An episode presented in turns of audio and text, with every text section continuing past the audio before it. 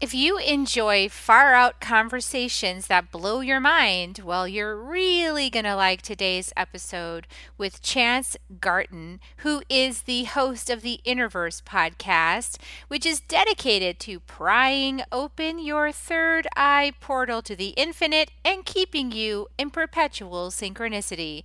Join us for this episode today. Soul Nectar Show. You're invited, delighted to discover who you are. Anything is possible if you believe. So join us on this beautiful journey. Soul Nectar Show. Soul Nectar Show. Hello and welcome everyone to another episode of Soul Nectar Show. That show where we talk about all things essence, where we gather around the campfire and we share stories of connection to that which is bigger than us, the big mystery, the man behind the curtain, what's going on here in this uh, thing called Earth and life, and um, who are we really, and uh, what are our realizations. And I'm all about realization. I just love realization, and then putting realization into embodied action is like even better. I'm your host, Carrie Hummingbird, and I welcome you here today for a fascinating discussion with uh, my my new friend Chance Garton. Welcome, Chance, to the show. Hey, thanks for having me. Had a blast when we connected on my show not that long ago. So, been looking forward to this ever since, and uh, gives me something good to do on Valentine's Day while I'm buried in the snowpocalypse here. Yeah, the snow apocalypse. Yeah, so we are we're broadcasting to you from Valentine's Day, and whenever you receive this episode, you'll just know you'll feel that love inside your being from this special day of love. And uh, you know, yeah, Chance uh, interviewed with him on his podcast Interverse. We had a very groovy out there transcendental conversation. I was definitely channeling all kinds of white eagle up and down, and it was amazing. And I'm hoping this stuff happens again today because that was so fun. so, Chance is a creator of all trades and an enthusiastic mirror of self awareness. And if you see the uh, the uh, the promotion for my interview with him on Interverse, it's like he also does this great artwork. Like he's just inspired. He's an inspired individual seeking refinement for our collective consciousness Chance dedicates his energy to inspiring positive evolution in his own life through connecting with others who are on their path to perfection.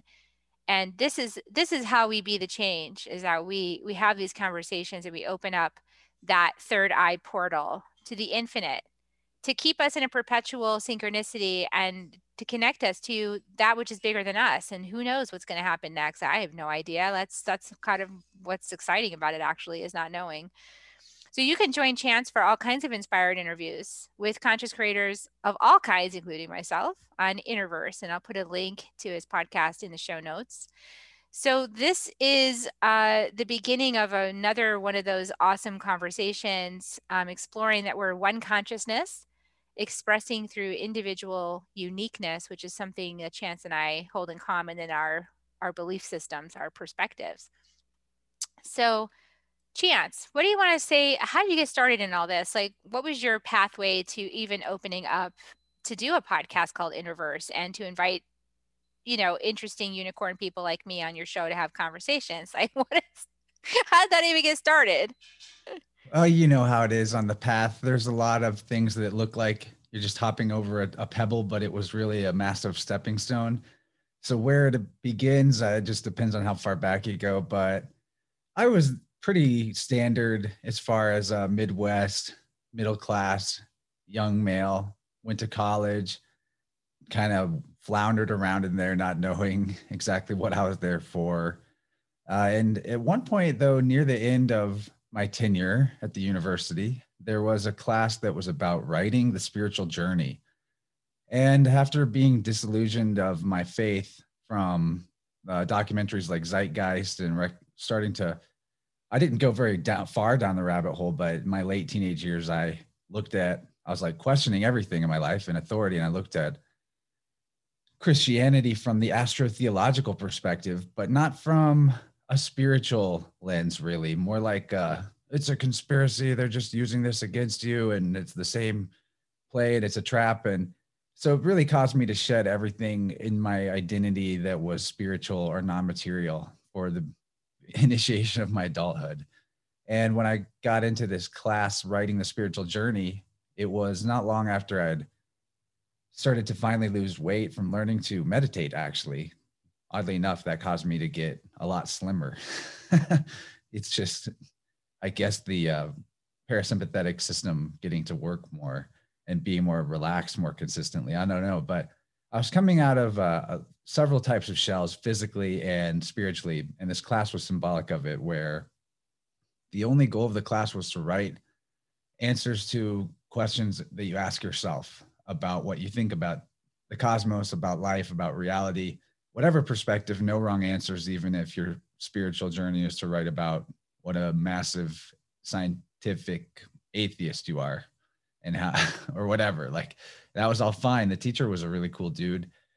And uh, that was what began me thinking again about these topics. And a lot of other things happened after that but it was like that was the first crack in the shell of the spiritual light coming back in for me. And then um, many other things led me farther and farther down that beautiful garden path garden of eden path i guess.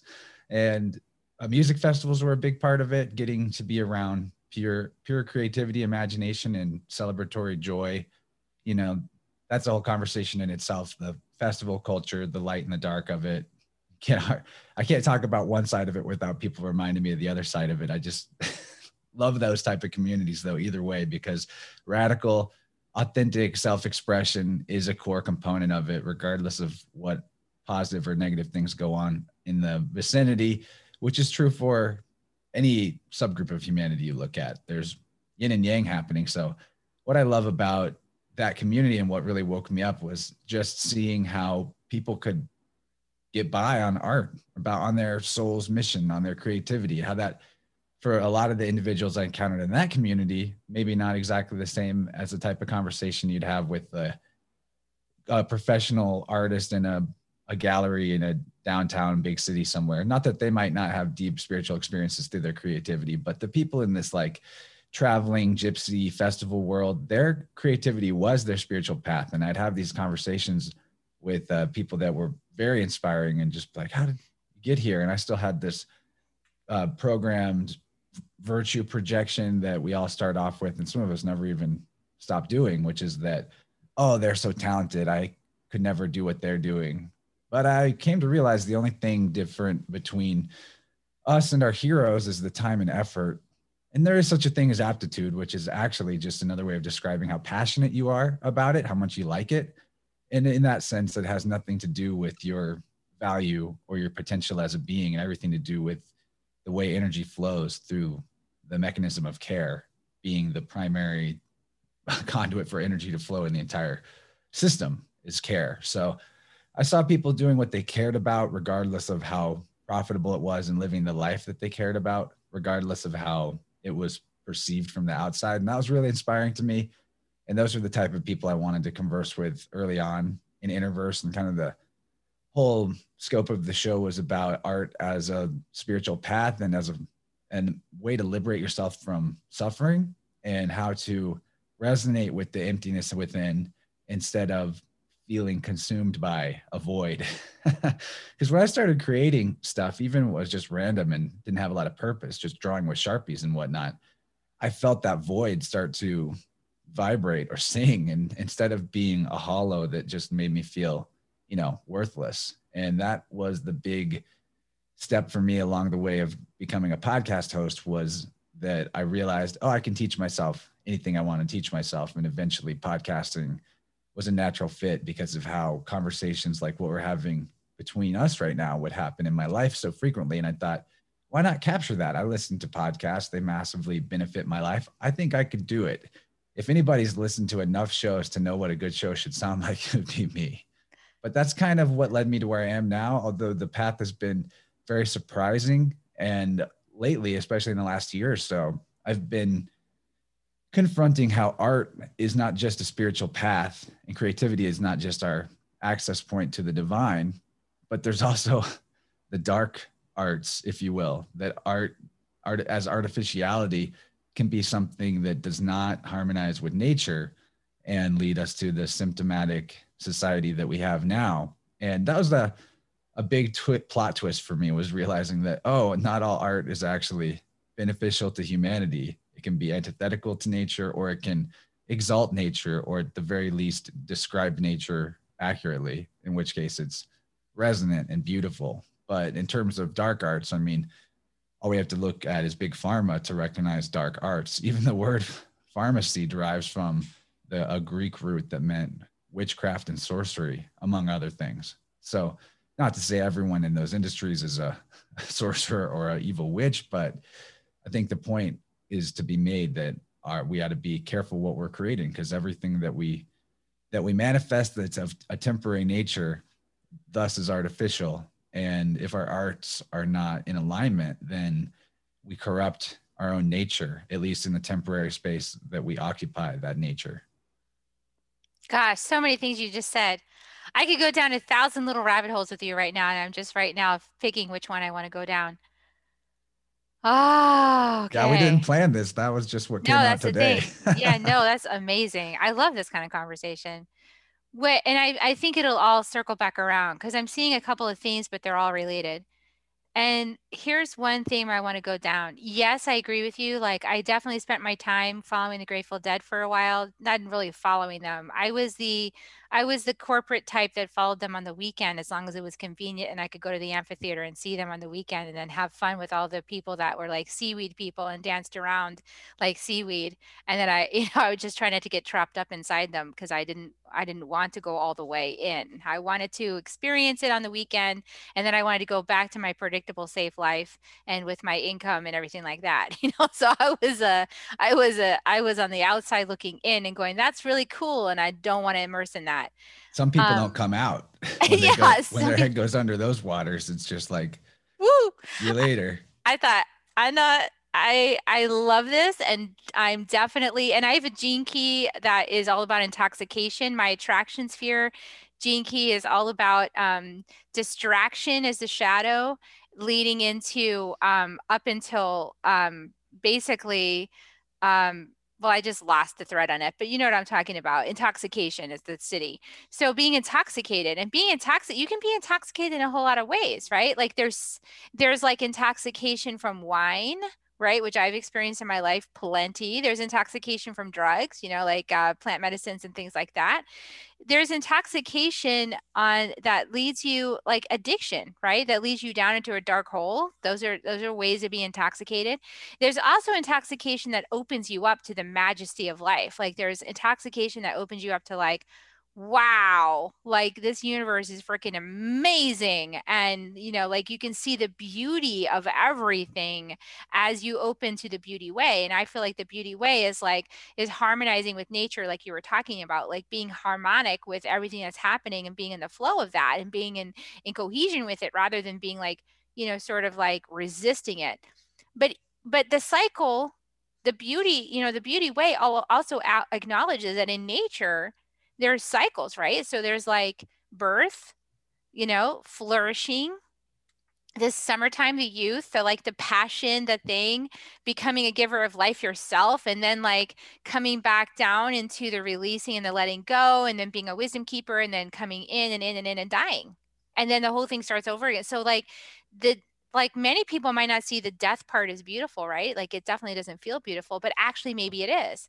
So, what's your lens for seeing what's beautiful and what's not beautiful? And that's a conversation I bring you now in this whole art sphere that you've been immersed in. You know, what are some thoughts about what I just said that you might have? I think that's a the beauty way is a great uh, phrase because aesthetic philosophy, if you will, is I think a useful lens all around because there's a reason that things have beauty for us and it has to but we have to maybe be able to get beyond surface level beauty to find the harmony that type of resonance. I think our society has shoved the surface level at, out at us as what is the most important aspect of beauty. But as you said in different phases of life different things are beautiful different expressions are beautiful and you know, I want to touch on what you said about the dead community and about your, you know, dipping your toes in, but then going back to your job. That's kind of how I did it with those worlds too. And I would dabble in some of the things that were around, like, you know, magic mushrooms and all that, which gave me some great mind blowing experiences, realizations like, oh, we don't cultivate the plants, they are cultivating us, actually. And then we turn into their compost. Ooh, that's interesting. Things like that, like huge reversals of the inverted perspectives that we'd been indoctrinated with from uh, spiritless, material led, you know, society and culture. And at a certain point, I didn't need those types of intoxicants anymore. And I also saw the harm that reckless use was doing to people around me. And so I, you know, this it suggested its own disuse, I guess, is a way of putting it. And I came to a level of sensitivity through continuing to work on myself with stuff like Qigong. I think Qigong was the real bridge to this for me, but working with my internal energy flows with Qigong gave me the ability to really hone my empathy aperture such that if I was around that space of that type of psychedelic collective mindset, like at a, a big event where many people are in the space, I could tune into that and out of that at will. And I could, I could just tell. I got to the point where I knew what somebody around me was on, so to speak, based on the energy I could pick up off them, even if I wasn't talking to them. I could just sense it. And I think why I'm going here is because this is the same exact thing that helps us detect beauty from the harmony level instead of just from the physical shininess, smoothness, uh, you know, symmetrical perfection level. It's the type of it's a type of uh, uh, self-awareness that would let you look at a vulture and realize that it was beautiful. That when it eats the carrion, which is one of the most toxic, speaking of intoxicants, one of the most toxic parts of the environment is this rotting, dying flesh that would continue to putrefy and possibly make a blight in that spot or something if uh, a, a vulture doesn't swoop in and eat it. And then the the beautiful thing about the vulture, which is only beautiful because of its harmony, not because of what it is, is that its excrement is one of the most sterile biological compounds known to science. Perfect sterility, like totally clean, totally safe, no nothing going on there that's harmful or toxic at all. And it turned one of the most horrible toxicants of the environment into that. It does it all the time. And that's its role. And that is also beauty, not just the beautiful hummingbird, which has, you know, obvious external qualities of beauty, right? And so that's kind of maybe the way I feel like answering that question today. Catch me on a different day, might have a different answer. no, I love that you just said everything you just said. One of the things I'm I'm exploring is um this gene key 11 which is all about um the light that the Siddhi is the light right but it starts with obscuring the light. Like it starts with obs, you know, I don't know what that word is, ob- obscuration or something like that, but it starts with that obscuring quality. And the thing about it is that as I was as I've been listening to it and meditating and contemplating on it and reading what it has to say in the book and just letting that kind of percolate around, the message I'm getting about that is that we have this idea, like this Western idea or I don't know, this like you're talking about the inverted, you know, the material inverted pyramid where, you know, we have this idea about reality that's maybe not quite true. And it's all based on polarity. And it's like, okay, well, well, this is good and and this is light and this is like angelic and this is dark and this is bad and this is evil and demonic, right? So we have this like construct, this thinking. And what this gene key is suggesting is actually it goes deep into the darkest of the shadows and it goes all the way through them with presence like it, it just it, it lets them all be witness almost like they all rise up for a big dance and show off you know like they just you just witness all of it and it goes all the way down deep inside into the darkest darkest shadow and then it keeps penetrating and piercing deeper inside there and then all of a sudden the light is found inside all that darkness. Like like there's like this unity of everything and it's not light in the sense that we think about light it's like it's like a, a different kind of light. It's not it's not this way that we've been perceiving. It's it's more profound than that. And it's like the source of all that is. And actually when we look into quantum space like when we think about like well you know where does life begin? It begins in the in the nothing. In the you know it's like there's nothing there actually until there's something. So what's the light you know it kind of makes your mind just sort of not understand this because it, it's it's like beyond the mind it's beyond the superficial it's beyond the conscious mind it's like well down into the subconscious terrains, the spaces that of course we're all terrified to go because we don't really want to know what's down there because there's a mix of stuff down there, right? Like there's all kinds of stuff. There's, you know, as they were talking about in this path, is you if you have this gene key, which I don't, but my son does. So that, and he's an artist too. So he's an expressive. And I started understanding because I was like, oh, he's like, he's tapped into like the, like the collective unconscious in his artistry. And he's revealing, it's like coming, like these images that come through him. He's just like, he needs to keep expressing it. Like, and some of these images are, you know, if you look at them, as as me liking hummingbirds and flowers and pretty things as i look at this artwork i'm challenged by it because it's not pretty in that way. You know what I'm saying? Like it's challenging for me. Well, okay, there's a lot of stuff here. I, I, know, right? I can tie together. I think I can tie it all together. Okay, well, first I'm going to just make a note of what I want to address, and then I'll see if I can weave or bob and weave through it. First is the what is that original light before the distinction of light and darkness, the light of pure mind or or source or god. We'll get into that. I can't say what it is but i can explain maybe the dynamics of that a little as i see it now and recently.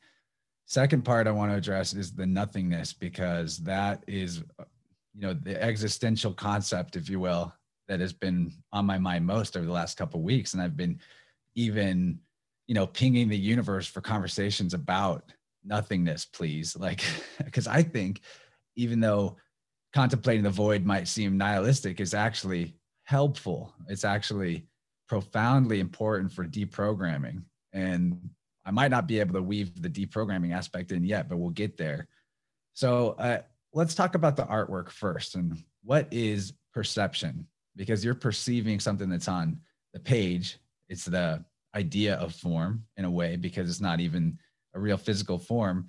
But when we observe something, regardless of its form, or how it's coming to us. We need to be aware that we only ever see 180 degrees of whatever that we look at. Even sounds that we hear are coming at us from an angle and a direction and from a different, and those sound waves go out in different directions and might bounce different ways and might sound kind of different. So, like everything that we perceive, we touch something, we're not touching the rest of it. It works this way across the spectrum. And what is showing us is that nothingness is part of somethingness inseparably that for you to have the distinction of perceiving an individualized object or a, a moment a collective of your senses we'll get into how our senses work to give us this movie like continuous uh, stream of reality consciousness.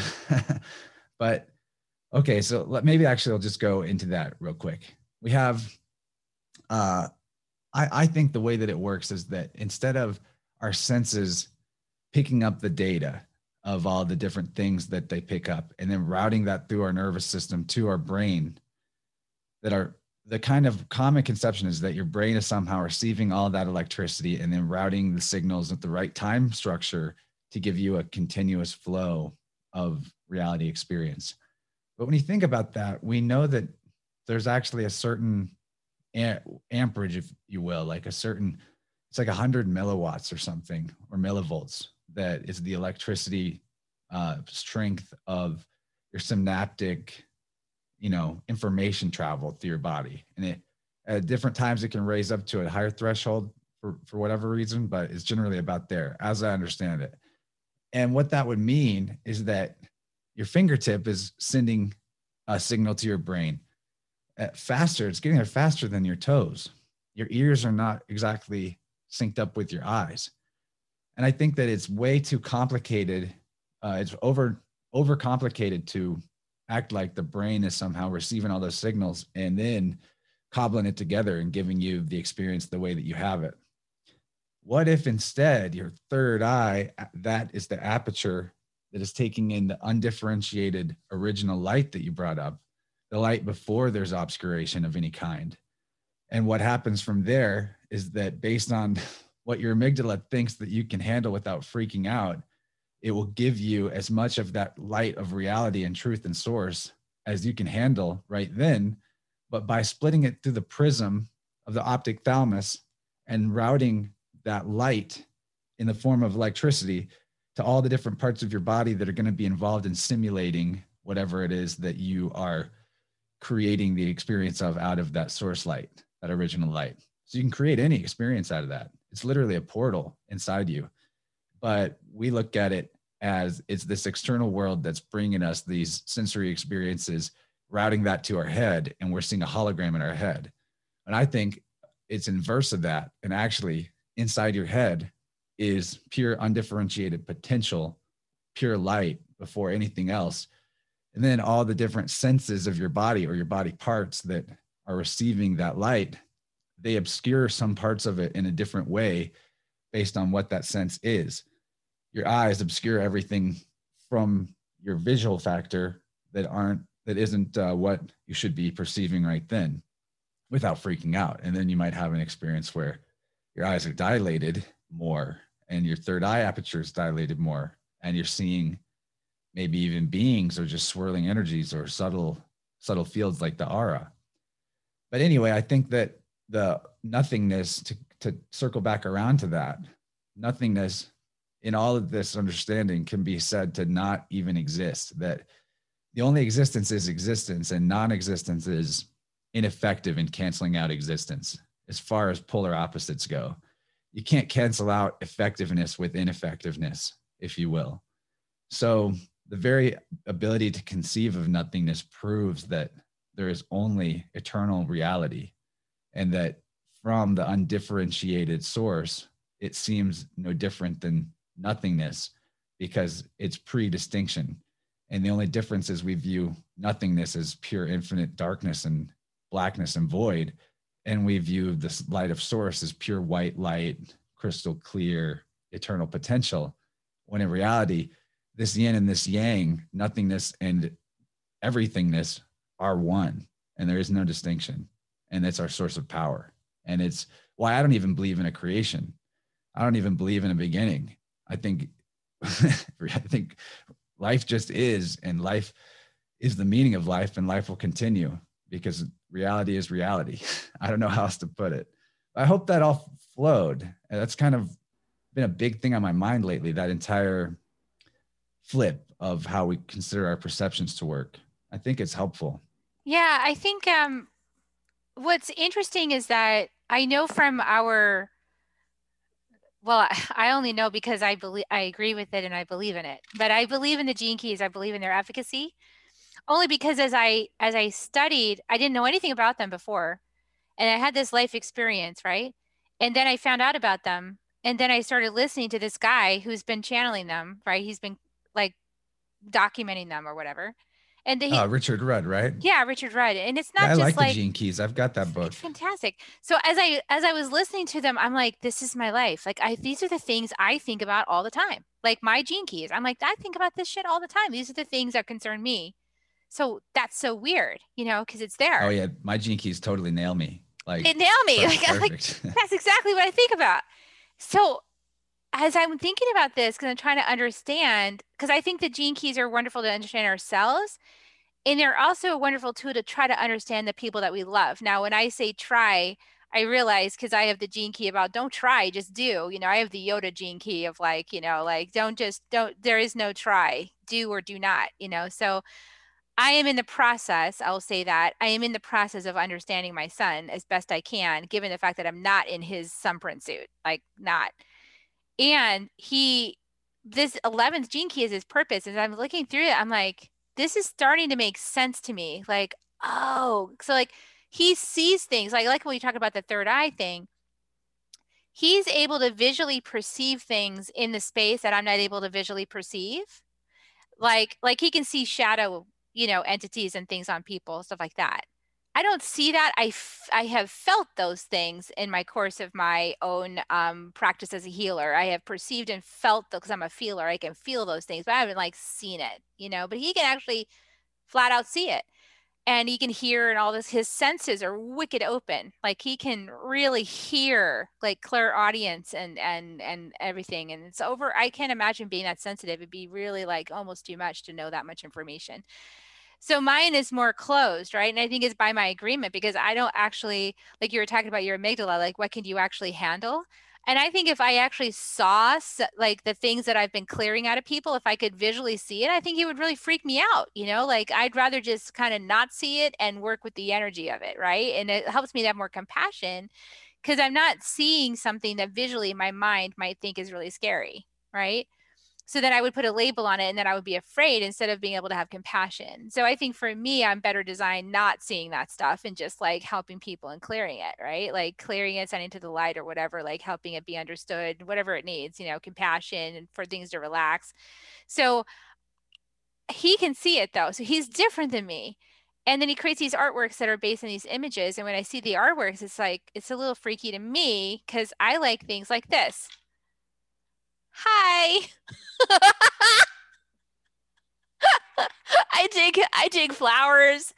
You know, I dig I don't like necessarily like I don't like rotting corpses and stuff like that. That doesn't really I know that's part of life, right? And so then it begs a question in me, am I like not embracing the totality of life? Like am I only focused on and I think the answer is yes, only focused on things that I deem beautiful that are culturally also perceived as beautiful right? And I'm I'm focused totally in that area and I'm just like not interested in the other stuff. I think that you could be right about that and you also made it clear that your aperture in this sense is your own agreement. And that's what we can all take away is that first of all aperture is interesting because it's not just like a camera lens where you're letting in more or less light across a one-dimensional spectrum gradient. In fact, you could open your aperture to one aspect of uh, subtle energy and not to the other, if you will. And I don't think that you're wrong. I think what's important is to know that you are in charge of the aperture. That's really important. And then, like, it's probably kind of high level to have the ability to uh, do it consciously and know that, well, I don't really want to see a certain spectrum uh, of this thing because it's not necessary for me to do my work and it might throw me off. Like I've had spontaneous opening experiences that left me kind of not functional until I tighten things back up again within, if you will. Like boundary dissolving, crazy experiences, kind of freaky, kind of scary. Like, am I ever, am I losing my mind? You know, that type of stuff. Spiritual emergency, maybe you could say. So back then, I didn't really have this framework of aperture as I am using it now. I just like that word because I'm a photographer, so I think it's a cool word. but as far as the like scary artwork goes, uh, there's, you know, I'm I'm not really sure how to psychologize that because it's actually is important to take ownership of death conceptually and for yourself in your own self yeah, your death is not a curse, it's a blessing. And at the end of your life, in the moment of your death, it's the final moment to choose who you are. And I, and I think there's a lot of truth to the idea that all we have is to all we have to do is decide what type of men and women we want to be with the time we have left. That's a deep, deep realization that that's really your only choice in the matter. Everything else ties back to that. And so if you are taking ownership of your death, what that means is you're taking responsibility for the life you're going to lead at every moment because at any moment that could be the last moment and you want to be able to look yourself in the eye in in the you know letter i i uppercase i you want to be able to look yourself in the eye in that moment and be coherent and i mean i have more th- i have theory about coherence in terms of your field your field and whether it's too dissonant from fear and attachment or not in the moment of death could have a lot to do with the next phase that you go into. You could probably be programming your next experience with that. I think that's why there's cultures like with the idea of Valhalla, that a, a courageous death in sacrifice to your people, uh, you know, with bravery is the ultimate ticket to heaven.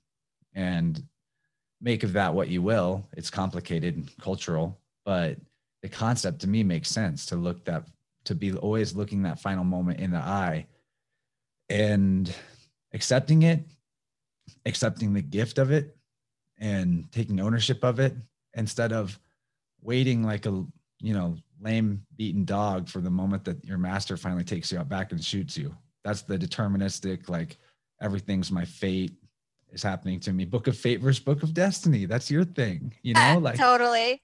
Yeah so as far as you know the last thing i'll say about the scary imagery is that it couldn't be disturbing or dark feeling without the implication that there's something else other than that in existence you know? It's kind of you're just kind of looking at things from a different angle. I think is probably totally healthy especially at that age to do that now i've met people later in their life that had artwork that was very disturbing and then i got the sense off of certain people like that that they had energy vampire experience on purpose. Like they knew what they're doing. The artwork was part of the strategy, and that they were basically looking for the cracks in people to siphon out some light. And maybe it's entities involved with them that are driving that show, but I've seen that happen too. But I don't think that that's the case for like a teenager that's creating some dark art. I mean, you should have seen. I made when I was a teenager, me and my friends would just make the most ridiculous sort of stick figure. this is so ridiculous. We had this character called Kitty Bear Man. And it was like a half bear, half man stick figure guy.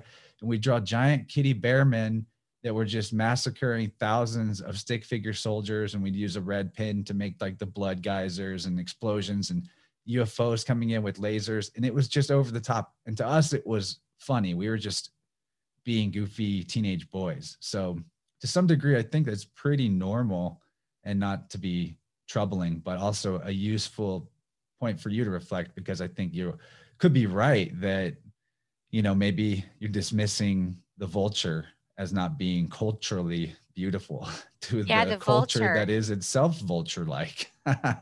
yes, the culture itself that is vulture like and disowns all that war stuff, right? Like for United States people anyway, that stuff happens like over there somewhere, you know, some other country where we like put our soldiers and we go do that over there. Like we don't do that here, you know, like no, the reality of it's not a joke. I mean, it's not a joke at bad, all. Bad things happening. So, I mean, and this is in the space, right? Like this is in our cultural subconscious. So if you got, you know, as, as, you know, I feel like as we're here we are adding plant medicine into the mix, right? I mean, we have been doing that. We were doing that in the 60s, and I think it sort of took a little vacation for a little while, and now it's back in form. You know, it's like way back and a lot of people are engaging in um, you know marijuana and a lot of people are engaging in ayahuasca and i think people are still doing lsd and things like that you know so there's definitely a big concoction going on out there in the world you know of people engaging in these mind altering substances and what do they do?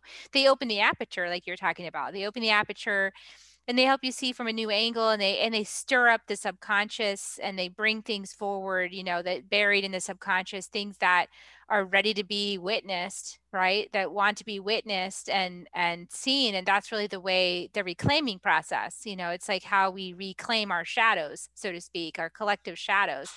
And i think that there's some people on the planet that are here for like reclaiming ancestral and collective shadows and there and so they might just have a lot more um, on their plate. I know I was one of those people. You know, I was always the one in the medicine journey that had like the huge journey with like all this stuff going on. And I'm like, at some point after years of this, I said to myself, I can't, this isn't all mine. Like, I'm not that screwed up.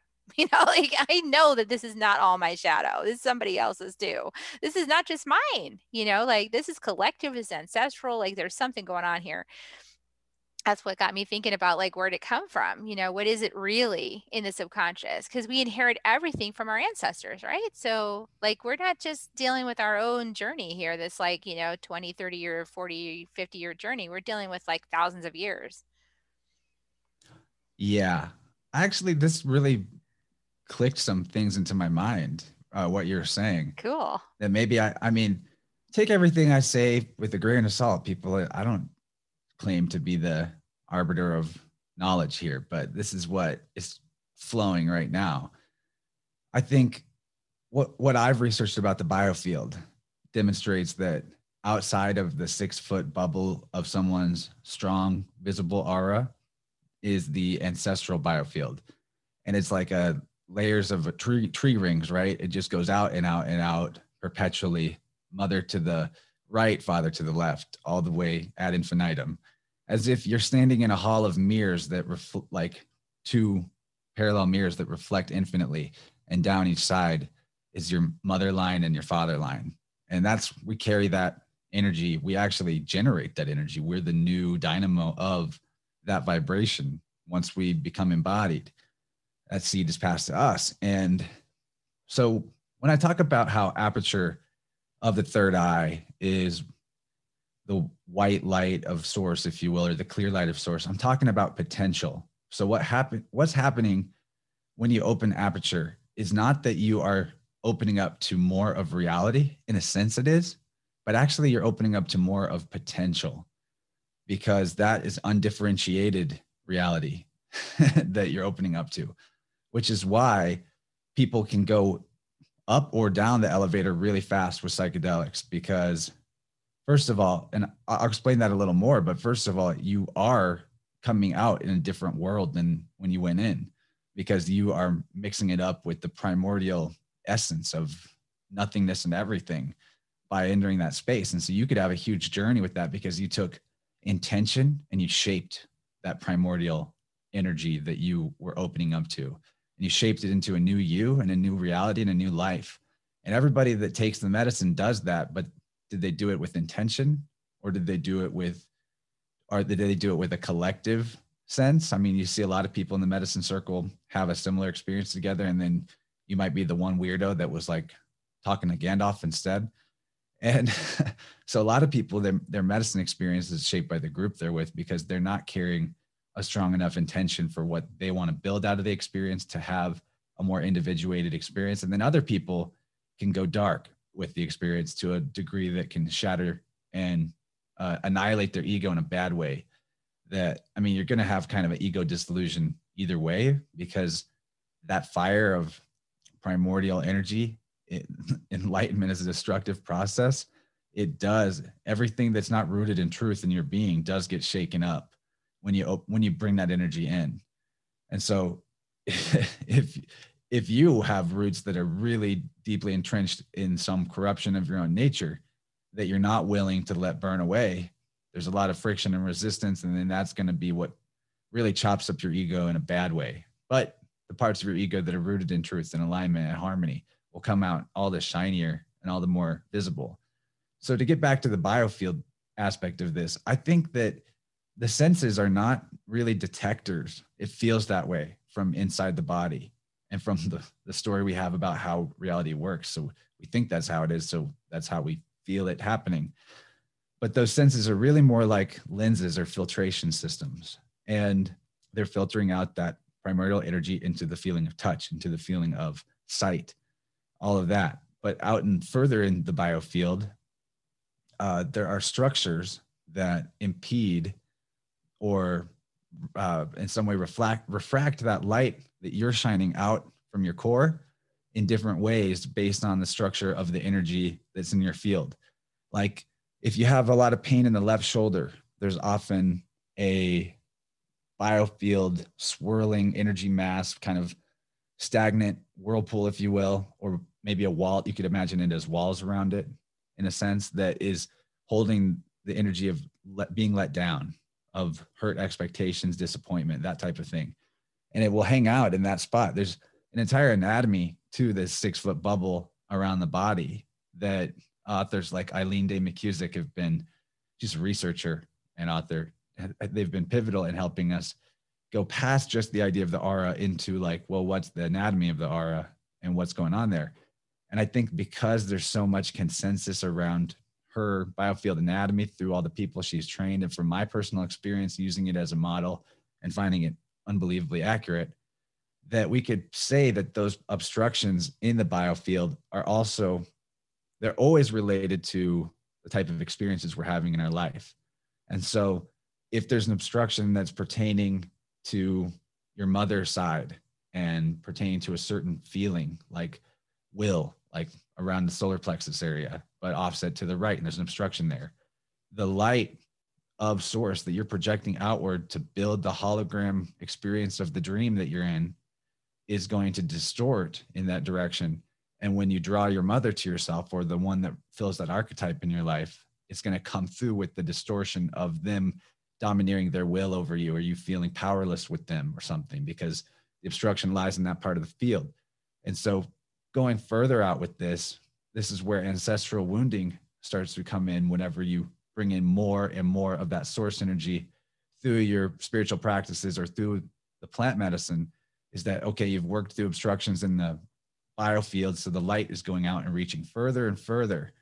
And now it's hitting this obstruction that was three generations back on the the father side. And so now you're now you're seeing through the lens of what it looks like through that dirty lens through that uh, energetic obstruction or stagnant whirlpool. And that's like that's that's soul retrieval because and it's maybe retrieval is i don't mind the phrase soul retrieval but in a way it's soul expansion because you're breaking down all you're letting the flow open up to go further and further out from you. You're expanding your light is getting further and further out from you and less and less trapped in a shell trapped in the armor. And even all the bad experiences that come to us they're there to crack the shell.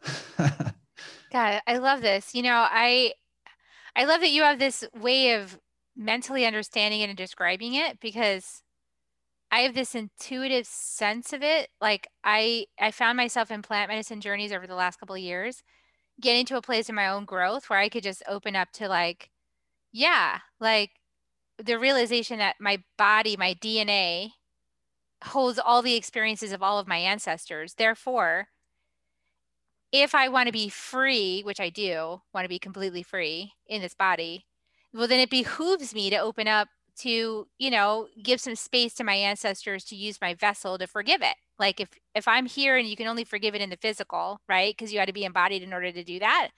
Like okay i'll uh, forgive it through me because like i'm here i'm in the physical and i want to be free and you want to be free. So just like forgive that shit through me through my vessel. And i have spent like like you know, being in the west direction of his ceremony, just literally shaking and puking, you know, just shaking and puking and like teeth chattering, my whole body shaking, convulsing and puking. However, that's like clearing all this shit that actually is holding me back too, right? In my own life. So I don't want to be held back anymore. I want to be free to be exactly who I am, to be fully expressed. So in order to do that, I have to acknowledge that, you know, all my ancestors are in my body. So whatever needs healing, let's just like clear it up, you know, like I'm willing to take some medicine. so I think the fact that it manifests that way of like throwing up and purging shows that that the uh, healthy being is permeable as opposed to vulnerable. Whenever you have a stagnancy, uh, it's like vulnerability. And that's a big spiritual buzzword is like be vulnerable. Eh, but that's like you could just say be open. Vulnerable implies that it's going to hurt or it's going to be unpleasant or it's going to damage you. And i think that we actually have to it's not a yin and yang balance like masculine and feminine sacred uh, experience to be always only vulnerable all the time. And i think boundary i've had complete boundaryless experiences and I felt way too vulnerable. and like, I mean, on a consciousness expansion level, uh, where, you know, spiritual emergency level, where I came to respect boundaries for the reason that they exist and that they're not, they're not all bad. But uh, I think that we can, like we said before, we can open the aperture to any dimension we want without having to open to other ones necessarily. And I think people listening now could take away from this just to even open the aperture to ancestors. And maybe you're not ready to take on their work yet, but you might want to start taking on more of their support instead so that you can get to the point where you can help them and yourself. Is just ask man. Like we did before we got on here. Both of us individually had we laughed kind of about it that we both had this ritual of meditating and calling them in. And for me it's just like really simple i'm just meditating and at some point during it i'm just like y'all with me? Let's ride. Let's do this. We're going for it. And a second ago i just mentally checked in. I was like y'all with me?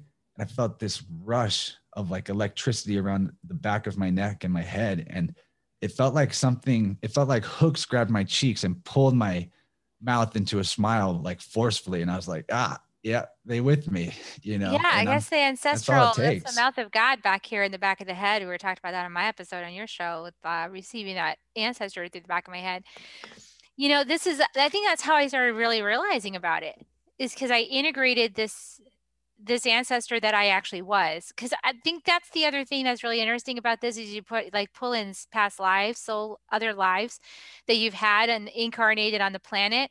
And what I'm realizing is a lot of times we'll we'll choose other lifetimes in the same family line, like the same embodied line, the same lineage, we'll just we'll keep incarnating into that lineage because it's got something we're working on, right? So we'll just keep incarnating and like me, you know, it's like your grandfather dies and then you have you know, and then you have a this baby and then it ends up just like your grandfather. And you're like, this kid is just like my grandfather. It's so weird. You know, is like is it like because they inherited the DNA or is it because it's actually like your you know the same soul like the same person incarnating you know? So these are just things that uh, perplex me and i go wow all right you know? And so i've realized that that's what happened for me as i realized i incarnated you know like i i made a choice you know however six generations seven generations ago i made a actually it was like seven yeah i made a choice that actually set into motion a lot of suffering in my family line because of the choice i made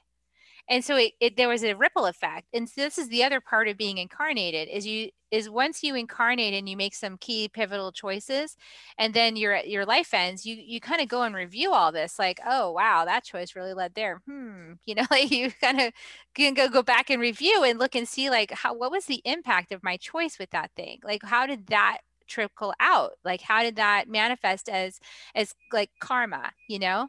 And and then is a chance to come back in and and see if you see if you can modulate that see if you can bring forgiveness compassion you know redirect that maybe you know bring it better a higher beneficial outcome you know and so that's really like being the uh, the mystic you know in the family line like coming in and and remembering that along the way like i did in my journey waking up and going oh wait a second i remember now. I can actually like influence this now.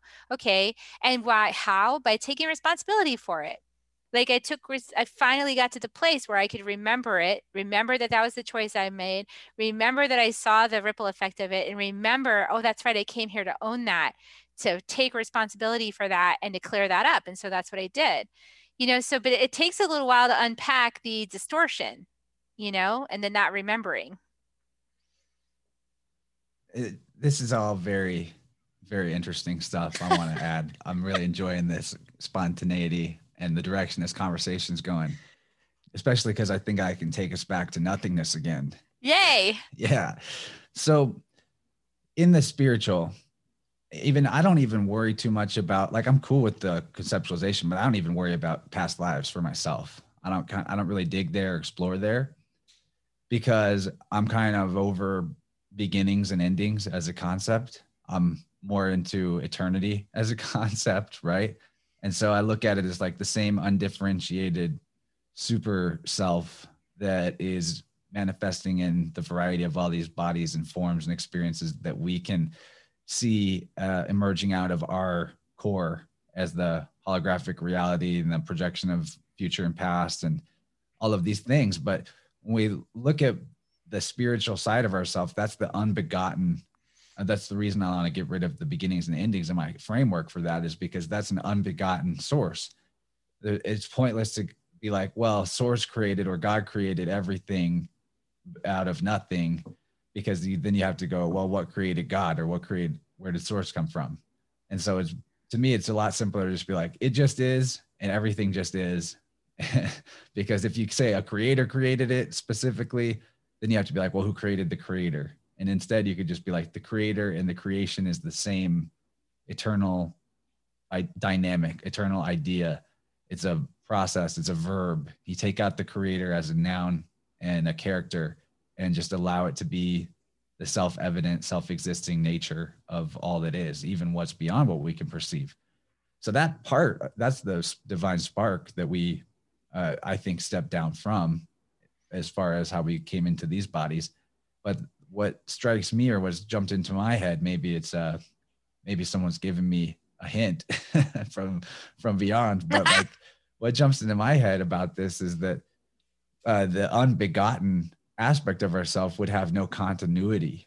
And so if we're this unbegotten, no continuity experience of infinity, uh, which is also the void, then we have no way to really chart our progress or know where we're going.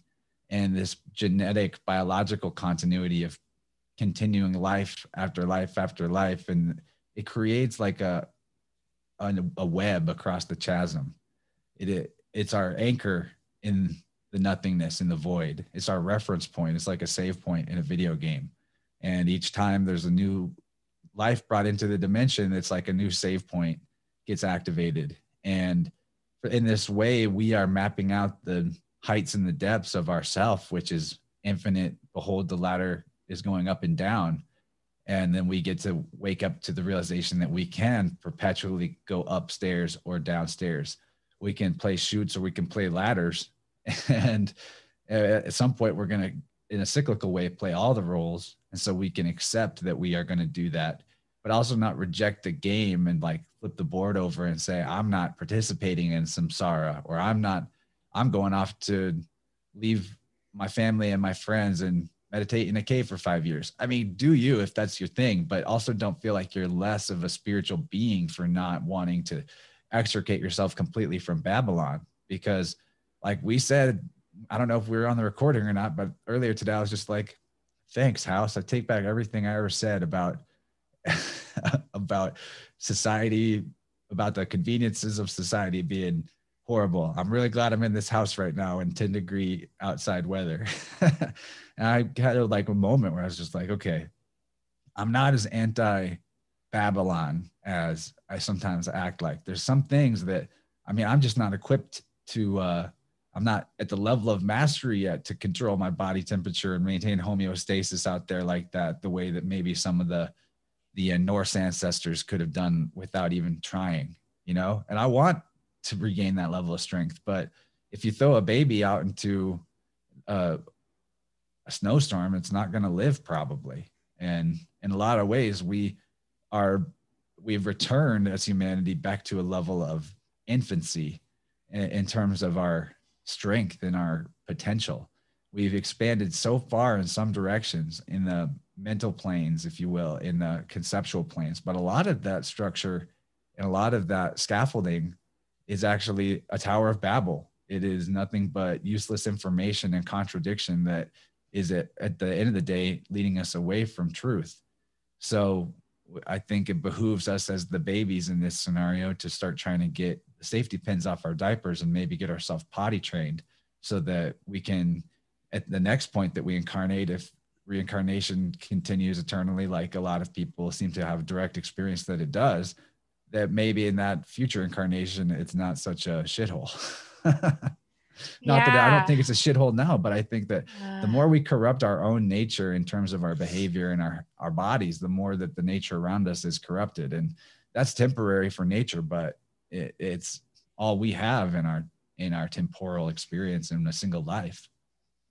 So true so true. And and that coming back to that realization of um, being all connected with all that is and that what what you do to one thing you do to all things as i was telling you um you know because this is valentine's day in texas and we are having a you know we're having cold weather here too and we have we have a burgeoning homeless population here. We have four times the number of people that are homeless because why? Because we have this crazy freaking economic system that ha- is is like um well, it's heartless in many ways, right? It's like, well, you know, you better like just pull yourself up by your own bootstraps and, you know, we're not here as a collective for you. You know, you got to figure yourself out. And in some ways in the spiritual journey isn't, you know, it is kind of true like we're each responsible for ourselves, but we can also be humanity, you know, and we can explore what humanity actually means, which is that no one gets left behind you know if somebody's having a crisis so um, that a mental or emotional or in, inner crisis that you know they just can't resolve it to be self sustaining and provide for themselves and you know we we need to as humanity have a way to to mentor you know to support and mentor people to the place where they can you know where they can provide for themselves again you know. This is like this is just you know i don't know anyway i i just i feel like it's it, maybe some people would say oh that's socialist I feel like we are all connected. So we can't just ignore what happens in the jungle and think it's okay here. You know, if it burns, if the jungle's burning down, we're not okay here. We just well, think we are because we're in a delusion. Socialism and communism and these type of ideas are attractive to people for the reason that you just said that they don't want to see anyone get left behind. And the the the real truth is though that none of that could ever be dictated from a top down centralized control place because that absolute power corrupts absolutely maxim is radically correct when it applies to humanity. Because you're you're doing something artificial or against nature by investing any one person or group of persons with rights that they didn't have in nature. That applies to anything anything authority based or any license you could get to do this or that is if it's not something that you had the right to do that your conscience would have said was right when you were a child before you maybe murdered it depending on who you are or where you work uh, then it's not right to do no matter what piece of paper or uh, ID card says that you could. And so when it comes to our system that leads us to have all these homeless people, the key thing to understand is that I think it's not that humanity doesn't want to help each other out and be charitable. I think charity is the rule, not the exception, especially in hard times. But the system that we have right now I think is the ultimate manifestation of what I would call the dark arts, because what makes something that is art out of harmony with nature is a, a, a value system that is artificial. And that's a deeper conversation, maybe. But when it comes to the value system and the incentive built around that value system in our current commerce and economy, well, we're passing around IOUs United States dollar bill is a debt note. It is not actually even money. It's not what they, it's not called lawful money in law. I've, I've been looking into the legal shenanigans because legalese is the most complex black magic web of deceit and trickery that has ever existed on the dimension. and that's a, that's its own episode.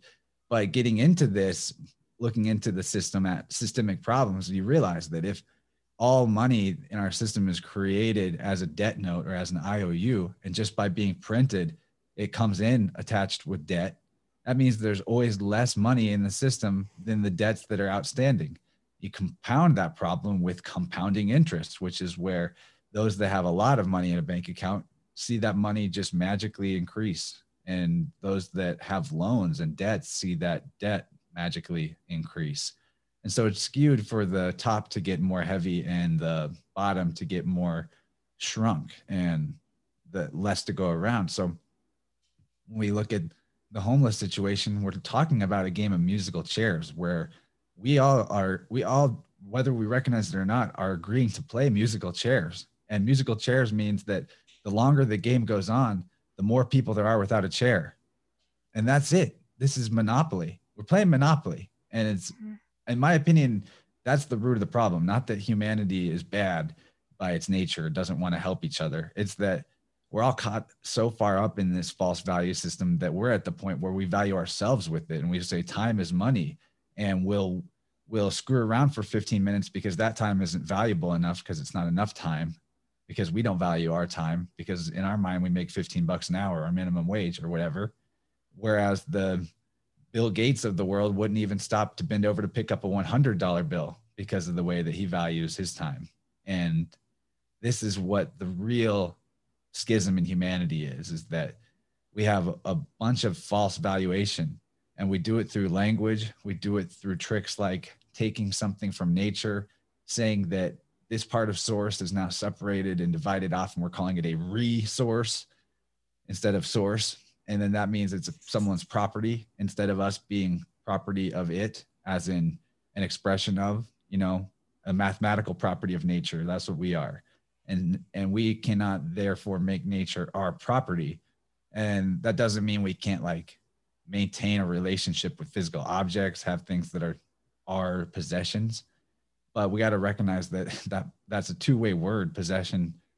It's not that you possess it, but it possesses you. It occupies a prominent space in your your aperture filter that it's always i remember when i used to vape and uh and i would trip out about how like I, I would actually be in these expanded states and this is what kind of got me off of it is i'd be like this technological device is like an attachment. It's like a life form that only exists in the universe that is my personal universe because i keep feeding it my attention and the ritual and it literally was like I realized that it went everywhere with me. It was always in my pocket. I'm like, this is literally a demon attached to me right here. and it just looks like a little shiny piece of metal. But you can expand that realization to all kinds of things in the digital technocracy that we take for granted on a day-to-day basis. How attached to it is are we? Like are we possessed of it? And at the end of the day, the thing that everyone's possessed of that's the most demonic is of personhood, which is citizenship, which is not the same thing as your your uh, living natural self, but on paper in the legal system, you actually have a legal person that has got your name in all capital letters that is a corporate entity that makes you a shareholder in the corporation called the United States Corporation. this is all like, you know, this is all stuff that's out there for anyone to find out that ever wanted to find out, but most people are too caught up in distraction and valuing other things to even figure out why you know rights can be taken away left and left and right in this era despite the so-called protections of other magical pieces of paper that we mythologically believe in to protect our rights. And the, the fact is none of those things give us rights or protect our rights. Our rights are inherent and negative in nature meaning we have every right to everything in behavior that is not harmful or against uh, natural, the law of nature, the law of harmony, law of charity, these basic things that are all conscience driven that you can always know without anyone needing to tell you. So we have all those rights. And you can only, they're called negative rights in law because you can only describe them by that which they are not. And that's actually what truth is itself. And that's what we are ourselves. That's why the obscuration happens in vision perception. We can only distinguish that which is there and in reality and truth through the con- contrast of what is not us or what is not true, what is not real. So I think that's why we have so such a lumpy, crunchy, nasty, decrepit system all around us is for us to see so much of what's not us all at once that we can become a much more aligned and harmonious version of ourselves collectively that much quicker because of all that uh, helpful shadow to fuel us on that quest. Beautifully stated. You just you just brought the whole episode to a close. I was like, wow, you just did that. That's I'd like amazing. to thank whoever was helping me yeah. around here. Thank you. Pretty much. That was awesome. That was awesome. This is one to watch back, folks. This is one to watch back. This is like, wow. Awesome. I love these conversations with Chance. This is not the only time because seriously, we got more conversations to have. Um, yeah, what unlocks during these conversations. I know that you enjoy this process as much as I do, opening up to the divine and letting it come through, right? oh, yeah. I'm jazzed up for a long time after one of these. Yeah, it's awesome. So, you know, once again, everybody, like if you enjoyed this episode, which how could you not? I mean, really? Uh, share it out. You know, share it out to people you know, share it on social media, share it in all the ways that the machinery knows that this is important information. Give it some likes, you know, likes and shares and all that kind of stuff. Just that it just helps us out with the computer system. And uh and uh yeah, and I'm you know, check out Chance's podcast. I'm going to put the link to Interverse podcast below so you'll better check it out and hear more of his fantastical conversations with other fantastical people. you could you could really you know you get lost in lost in some conversations here too but found as well you know so it might feel like getting lost but you're actually getting found so appreciate that and i was lost this whole time I know. And then it will whack around. And I was like, wow, that thing just had. That's why when we have the conversations, I'm tracking it and I'm like, oh, I wonder that. And I'm thinking, you know, and then the questions are getting answered, right? And it's like, oh, cool. And then I got to go back and listen to it again because otherwise, like, because now I have to receive it because I've been an active channeler of it and a receiver of it. Now I have to go back and watch it and listen to it to receive it for myself. Me too. It works just like that for me when yeah. it's like this. I think that even maybe guides are taking notes and then like, okay, don't forget this one. All right, wrap up that thread. I think okay, we did it. That's full circle. yeah, it's always full circle. That's the thing I love about it. It's fantastic. Well, I really enjoyed this with you uh, again, you Chance. Too. And uh, we'll have we'll have Chance back on the show as soon as possible, and we'll for these conversations. And, You'll be back on Interverse too. Oh yeah, I can't wait. Yeah, because I love I love being in, in that in the hot seat you're in right now too. I like both sides. It's actually fun both ways. Me too. I've been feeling very grateful to be on more shows like your lovely podcast lately. So anyone that has other shows they like that they want to see me or carry on, one way to get a host's attention about a certain guest is to just let them know that they're out there. And then you never know, you might get to see other hosts that you like talk to these two hosts that you like.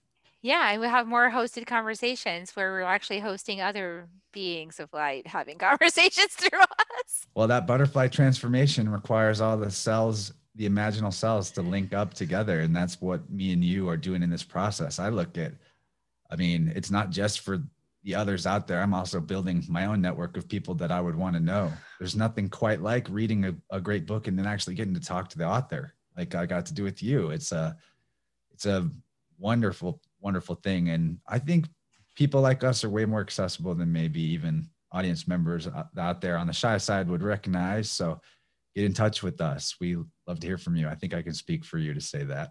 yeah, no, absolutely. I agree. Totally. Yeah. A lot of people think, oh, Carrie Hummingbird, she's so busy. Scotland, I was meditating for a couple hours before this interview with you, right? we're just relaxing. So yeah, we're not so busy. We we're contemplators. That's what we're here for. We're here to contemplate. That's what we do. Busy is a lie I tell myself to justify being stressed out. Yeah, and I have stress as a gene key shadow too, so I'm aware of that one. I don't let that one trip me up too much. Once in a while, it catches me still, but I still have 50 years left or more. Who knows how many? So I got plenty of time to work on these shadows, chance, just like you do. Yeah, I, am working on constriction. That's my lifer. Constriction. Oh, yeah. Woo. Yeah. You need to get out of that box. get out of the chair, at least. All right. Well, thanks for being on the show. And everybody, I hope you join us next week on Soul Nectar Show for more fantastical conversations. And thanks for showing up for us. And here comes your kisses. I always give kisses if you want to join me. Here comes the kisses, everybody. Mwah. Mwah. So we'll see Thank you next you. week on Soul Nectar Show. Bye for now. To dive in deeper to nourishing conversation, visit soulnectar.show. Soul Nectar Show. Awaken the show. Take a sip from the drip of nectar from the source of who you are.